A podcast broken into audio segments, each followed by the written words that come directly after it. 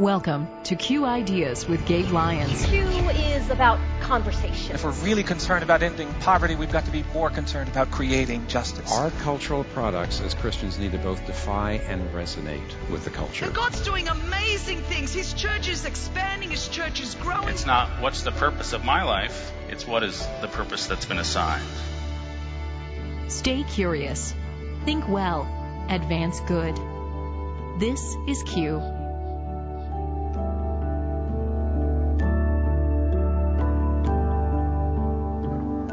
Welcome back to the Q Podcast. This is Gabe Lyons, and we're continuing our dialogue and conversation with Dr. Greg Thompson today around what does it mean for the church to show up and be faithful in our time. We've really categorized some of this discussion into practices. What does it mean for us to practice faithfulness in a time where things around us are changing and where we might not understand where the culture's going, but there are some things we can go back to that anchor us, that have always anchored the church.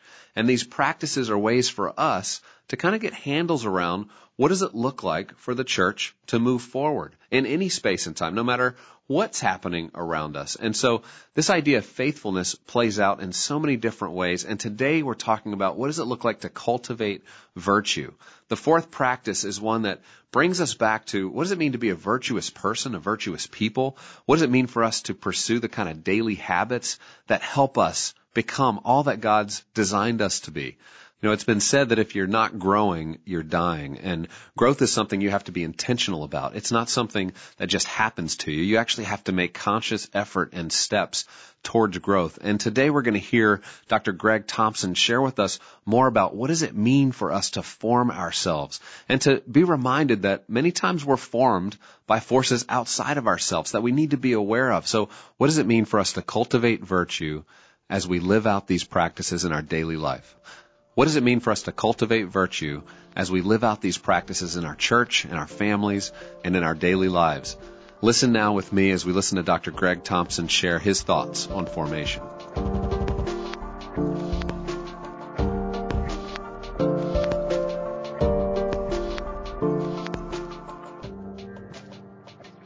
How do we grow? How do we grow? And this is a question about formation about what it means to become the fullness of what we are meant to be as human beings. And it's very important that we take this question about formation seriously because the work of being a faithful Christian presence is not something that we simply are. It is something that we become. We need to be formed. And it's also important that we take this seriously because so many of our neighbors are asking questions about formation. We live in an age that continues to long for human perfectibility but to have no idea how. How is it that we are to grow? Now in our own age, we see two different types of formation, two different models that are incredibly prominent and it's important that the Christian church understand these. The first is what you might call the therapeutic model of, of formation. Now, this account is really driven by contemporary uh, positive psychology. And it views the goal of formation as human happiness. The goal of formation is human happiness. And because of this, it says that the path of formation is human self-knowledge, this cultivation of insight, that we have to understand our desires, what we desire and why, that we have to learn strategies for, for pursuing those desires and removing things from ourselves and from our lives that, that diminish the, the possibility of those desires, and that the purpose of human life is to pursue one's path. And you see this everywhere. This therapeutic model of formation is fundamental to how so many of our neighbors and so many people in the church think. Now, in contrast to this, it's important that we recognize another model, which is what I'm going to call the technocratic model of formation. The technocratic model of formation. Now, the, the key insight here is that it's not fundamentally about the cultivation of inner life. It's, it's about the cultivation of social skills. About learning certain kind of social skills, certain kinds of mastery. And so the goal is not happiness, it's something like effectiveness. And so to become a, a person with, with certain kinds of technical knowledge, required for, for very complex tasks. Now, this is the model of formation that is employed in so many business schools and public policy schools and medical schools. This is how we form people. It's a technocratic model of formation largely driven by management theory. And so the path to formation is the cultivation of skill. The cultivation of skill in which we learn how to both see and solve problems. Look, these are so important. Both of these models are formation because we do need to cultivate insight about ourselves and we do need to cultivate skills through which we can serve the world. And many people in the church are deeply embedded in this model of formation. But it's important that we remember that this is not yet a fully theological account of formation, a fully Christian theological account of formation, because it differs from these two in both the goals of formation and the path. And the goal of formation in the Christian tradition is love. To love God and to love our neighbors. The whole purpose of what we are doing in our efforts of formation is the goal of love. And over the course of Christian history, the path to this kind of formation has been understood as the cultivation, not just of insight, not just of skills, but of practices, of practices, of, of habits. And the way this works out in, in practices of mind, of learning and contemplation, practices of heart, of seeking God, and of searching our own selves in prayer, practices of speech, learning the ways of silence, the ways of song, practices of body, learning both self-care and self-control, practices of friendship, learning how to begin intimacy and learning where intimacy ends, practices of service, learning to grow in both work and rest and letting love drive and govern these things. In the Christian tradition, almost without deviation, the spiritual model of formation has been these practices as they are sanctified by God and sustained over time. The belief that this is how we are formed. And so because of this, the Christian church has to devote itself right now to this theological account of formation, to reordering its life toward love and to cultivating in its communities the practices of love. Because it's only when we do that that we're going to be able to become the presence of love.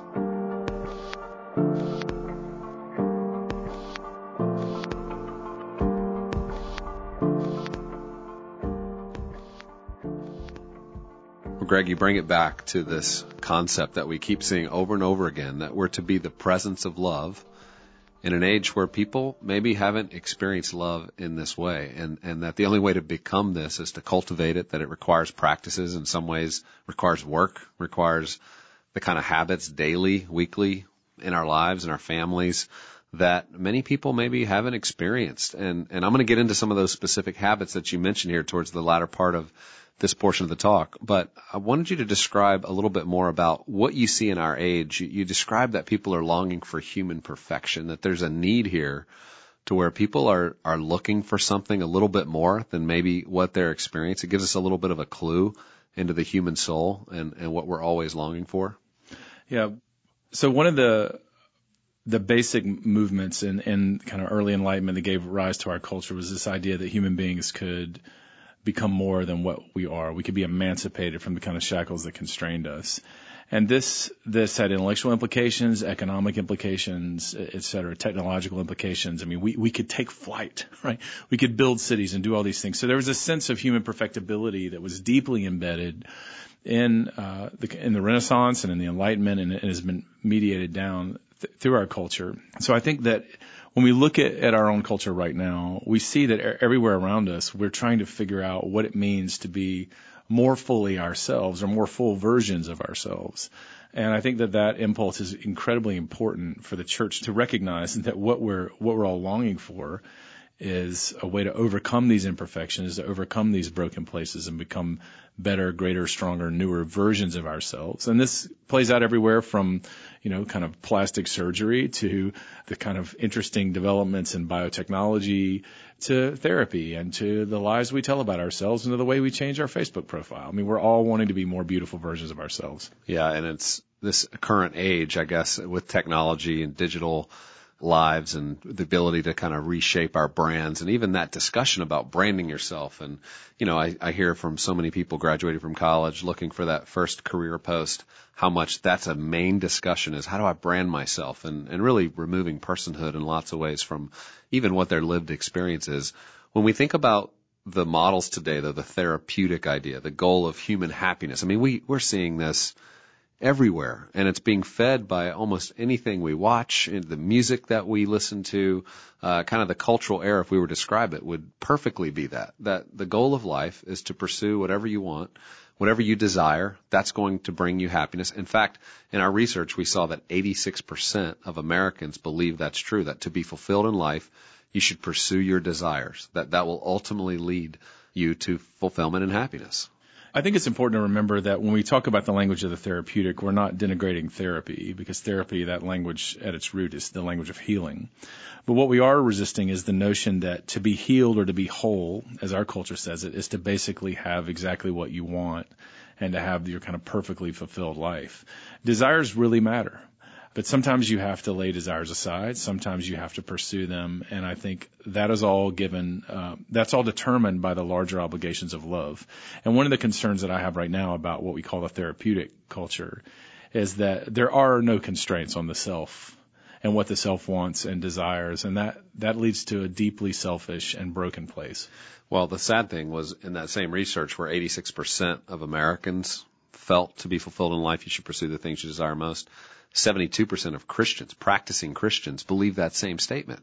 And I think this gets to the core of what you're talking about, that the church in many cases has adopted the spirit of the age, thinks this is actually true, thinks this will lead to happiness, and in that way we, we actually don't have much else to offer to a culture who's begging the same answer that every human being pursues. Yeah, I think that one of the things that we have to remember is that the goal is not simply to take your desires and make them sacred and say, I'm going to pursue them no matter what. Nor is it to deny your desires and say they don't exist. I'm just going to squash them down because that leads to equally unhealthy places. The goal is to reorder your desires according to the obligations of love and say, I want to pursue these things. How do I how do I follow what I long for, but do so in a way that accounts for God, my neighbor, and the needs of the people around me? And that, that is the reordering that we're talking about in this theological model of formation.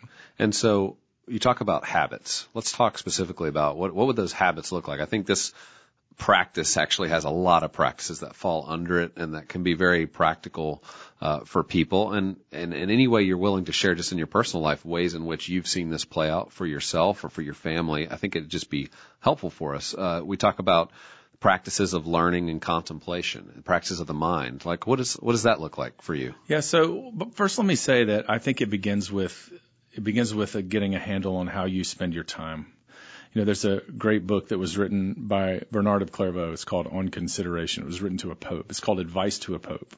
And the pope basically writes him and says, how am I supposed to lead? It's a complicated job, right? And the first thing Bernard says is, get control of your calendar. And I think the way that we inhabit time, the way that we spend our time is really the foundation of this. Ordering our lives so that we have time throughout the day or throughout the night or throughout a week to tend to these different parts of our lives. So for example, you asked about the habit of learning. For me, I realized that I was taking in different kinds of information, but I didn't have time for really constructive thought. I didn't have time to be reflective on what I was doing. I wasn't reading outside of the deadline driven demands that I had. And so about six years ago, I said, all right, an hour a day, there will be time in my calendar. And what I'm going to do is I'm going to read for the sake of growing in the mind of Christ so I can understand more of the world. And it was just a discipline of reading, not, not to teach, not to write, but to grow. And that, that was just a, a part of this. That's a great example, I think, for leaders listening to this who are busy, tons of demands, you know, especially pastors where every Sunday expected to deliver a new sermon. They're consuming content for the sake of being able to produce something new every week. It can be quite a challenging environment to really carve out the time to grow I remember talking to a mentor of mine who, as we were discussing my role and how I'm spending my time, was calling me out on the same thing to say, hey, there's no way you can lead in the kind of environment you're leading in if you haven't given time to this area of your life where you're reading and you're expanding and you have time to reflect. Whereas for me, I always thought of that as a bit of a soft skill. It's like if I have time or I'll try to do that early in the morning, I'll try to do it late at night and I'll fall asleep, you know, face planted in, right, exactly. in a book and not get right. very far. He was saying to me, no, you can't do your job. What God's called you to do, you can't do unless you're cultivating and planning for it and putting it in your calendar. And by the way, that's valuable. That's not a waste of time. That's not something to do in your free time you need to schedule time for it. Yeah, I think that's it's absolutely the case that in my own life and, and in the life of everyone that I admire, they have understood that they don't know what they long to know. And that their job is not simply to be a translator of complex thoughts into simple thoughts for their audience. It's to grow intellectually. It's to have your mind and your, it's to grow in wisdom. And that doesn't happen on accident. We have to figure out the ways to do that. And there, there are challenges to that in everybody's life. Uh, but that has to be a priority, and that's just one of the kind of practices that I'm talking about. And you talk about several other practices, practices of heart. You talk about the practices of speech, the practices of the body. So many of these practices of friendship, which we'll get to a little bit more in the next episode. But you talk about practices of service, learning to grow in both work and rest. I mean, I think in some ways these are connected, like this idea that a practice could actually be to rest. That's hard for a lot of people to conceive of in a world where pretty much your value seems to come on what you're able to produce, not on who you are. Christians have had a radically different view about rest since the beginning of time. Would you say that's one of the big areas we need to improve upon as a church is embodying the Sabbath and recognizing rest, not only weekly, but maybe in our daily life? Yeah, that's certainly been one of the things that I've had to improve in. And I, I think that I'm not alone in this. There, there is a lot, there's a lot to do and there's a strong impulse to feel like you are uh, making a contribution when you're working. But part of the purpose of rest, the purpose of a Sabbath, the purpose of stopping, is recognizing that God is at work even when you're not at work, and that He is working in you. It's also recognizing the limits of your mortality, that you can't do everything that you want to do. There's something humiliating about a Sabbath, even as there's something liberating about it. And I think cultivating this practice and saying, there are lots of things I could do, uh, lots of things I want to do, but I'm going to stop right now and be a different kind of person during this period. That doing that week after week, year after year forms you into a certain kind of person that knows the difference between work and rest and can choose them at the appropriate time. And these are practices that are difficult to do if you're just on your own in isolation trying to keep up with this. I mean, it seems it seems this is designed to happen in community. It's designed to happen alongside a friendship or a spouse and a, community, a church community. Uh, has that been your experience that these practices, if you just strike out on your own to do these, uh, it's going to be very difficult to maintain over time? My experience has been that it's easier to do in community. Is also the case that I've had to take responsibility to do it on my own. Like when I travel and I'm by myself, I still have to do the time and, and take the time to do these things. But one of the works, and we're going to talk about this later, is to create communities that are forming these habits and these virtues together. And I think that's a responsibility of households. I think it's a responsibility of churches, of friendship, you know, communities of friends to definitely say, how can we together cultivate these habits and help one another grow into these kinds of people?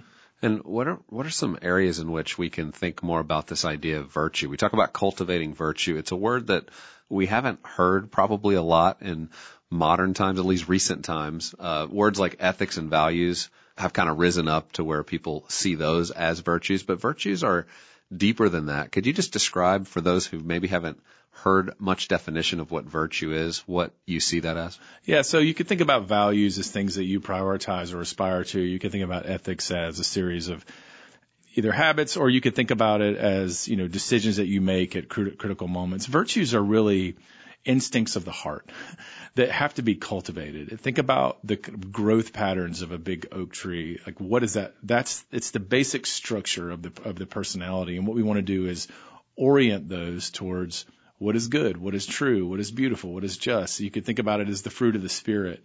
You could think about it as the mind of Christ. You could think about it in, in any number of ways, but the idea is that we have to grow into human beings that have these instincts that go with the grain of wisdom, with the grain of love. And how do we become those kinds of people? We can call that a virtuous person. We can call a person of character, or a person of integrity, or a Christ-like person. But that's the essential point is these aren't just techniques that we employ. They aren't just good decision making processes. They're moral impulses that have to be formed into us. Is that something unique of the Christian? I mean, can somebody who's not a Christian have virtue in their life? Uh, or is virtue something that's purely based on a belief in God, the Christian God, and the pursuit of developing that kind of character in yourself? I absolutely think that people who are both Christian and not Christian can cultivate certain kinds of virtues. The, the people can be wise, they can be loving, they can be humble, they can be self-giving, they can be faithful and kind. Uh, that's not just the providence of Christians. Uh, I think that it, it is the case that the distinctive of Christian virtue is that it's lived out in response to the love of the Trinity shown to us in Jesus, and it's lived out with its goal of conforming to the life of the Trinity as God lives in love in the world. And so there's a there's a different motivation and there's a different sort of orientation. But I, I, in my own experience, I've learned a ton of things from people who were not Christians, who I felt like were more virtuous than I was in particular elements of their lives. So I think there's a lot to learn. But there's also something distinct about Christian virtue. Yeah, and we would take that back to our last discussion about the image of God being in every human being. And so we're going to see things in other people that aren't just limited to Christians, but that any human being could express. As we move forward and think about this practice playing out, is there a danger when we think about these practices that they just become another form of religion that we're trying to check off the task list and make sure we're keeping up and doing everything that we're supposed to do? How, how do we avoid that being the case? Well, I think that's a challenge all the time, uh, but I don't think it has to be a challenge. In, in my own experience, in the community where I live and where I serve and my friends, the, the goal was never a, a form of self perfection that we just had to achieve through these practices. It never felt like, oh, this is this burden where you have to do this in order to be a part of this community. It felt more like, these are the pathways to wisdom. How can we help each other with this? And I think that the, the difference between health and unhealth comes out not only in the motivation towards really working at these things, but also the way you respond to people when they fail at these things. And some of the most important moments of growth for me have been when I've failed at these practices week after week and gone back to my community and said, you know what, I didn't really know how to do this, or I didn't really want to do this this week. They continue to see their patience, their love, their care for me, which took the pressure off, right? The goal is not to achieve and earn anything from God. It is to say, all things are mine in Christ how do I respond to that and flower out? And, and here's the, here's an image that I think might be really helpful to people listening. Augustine understood sin. His phrase was curvatus in se, and what that means is a curving inward on the self. Uh, and his his image of becoming a full human being. It's like imagine a flower sort of coming out and curving back outside and flowering up. It's this, this idea of being drawn out from this self-absorption outward into something more fruitful and beautiful. That has to be the ethos behind this or else this just becomes a nightmare of Excel spreadsheets where we're looking at each other's daily practices and, and I can tell you nobody flourishes there. Yeah.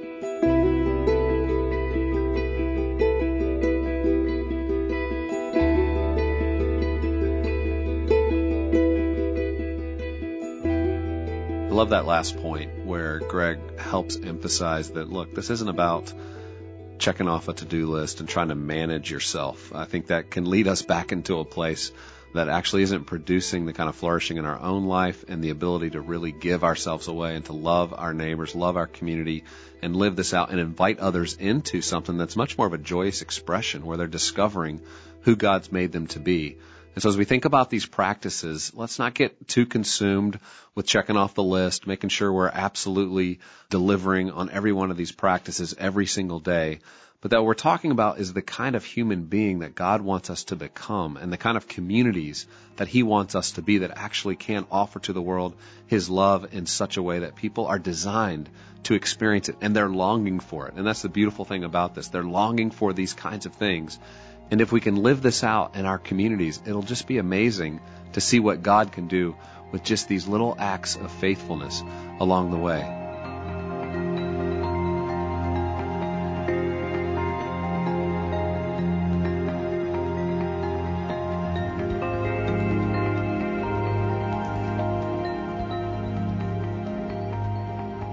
Well, I thank you for joining us again for this conversation. I know we're taking a deep dive into several facets of the historic Christian faith and trying to apply it to today. And I, and I know it's a journey, and I know it's something that even for myself, I have to go back and review and listen and understand and, and continue to ask God to help reveal to me how should this be playing out in my life? Where am I missing it? And to reveal to me all the ways in which I need to incorporate more into my life that truly helps me become the kind of follower of Christ that He's designed us to be. And so as we continue on, continue to invite people into this, catch up on previous episodes. If you want to view these talks online, you can go to qideas.org slash six practices and you can see more there. And in addition to that, we have a Q conference in Nashville, Tennessee. We're going to be talking a lot more about these practices and these ideas and actually giving real life examples of how are people doing this? How are people living this out in every channel of culture? In their lives, in their churches? What are some of the best practices we can learn from church communities who are working through this right now and who are trying to practice this in the face of changing times? And I want to invite you to be with us. I want you to join us and you can learn more about this event at qideas.org and join with us in Nashville in April where we're going to continue this conversation and continue learning from one another about what it means to faithfully show up in the midst of a changing culture.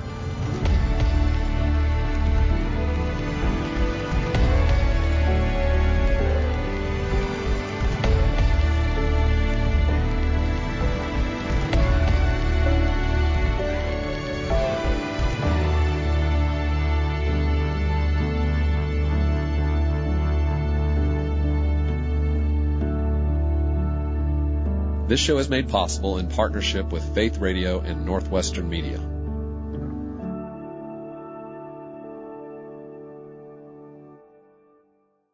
Thank you for listening to the Q Ideas with Gabe Lyons podcast. These conversations are available because of listener support. You can make your gift now at myfaithradio.com. To avoid missing future editions of Q Ideas with Gabe Lyons, subscribe to the podcast today at iTunes or on your podcast player. And thank you for sharing this audio link with a friend and growing the impact of Q Ideas with Gabe Lyons.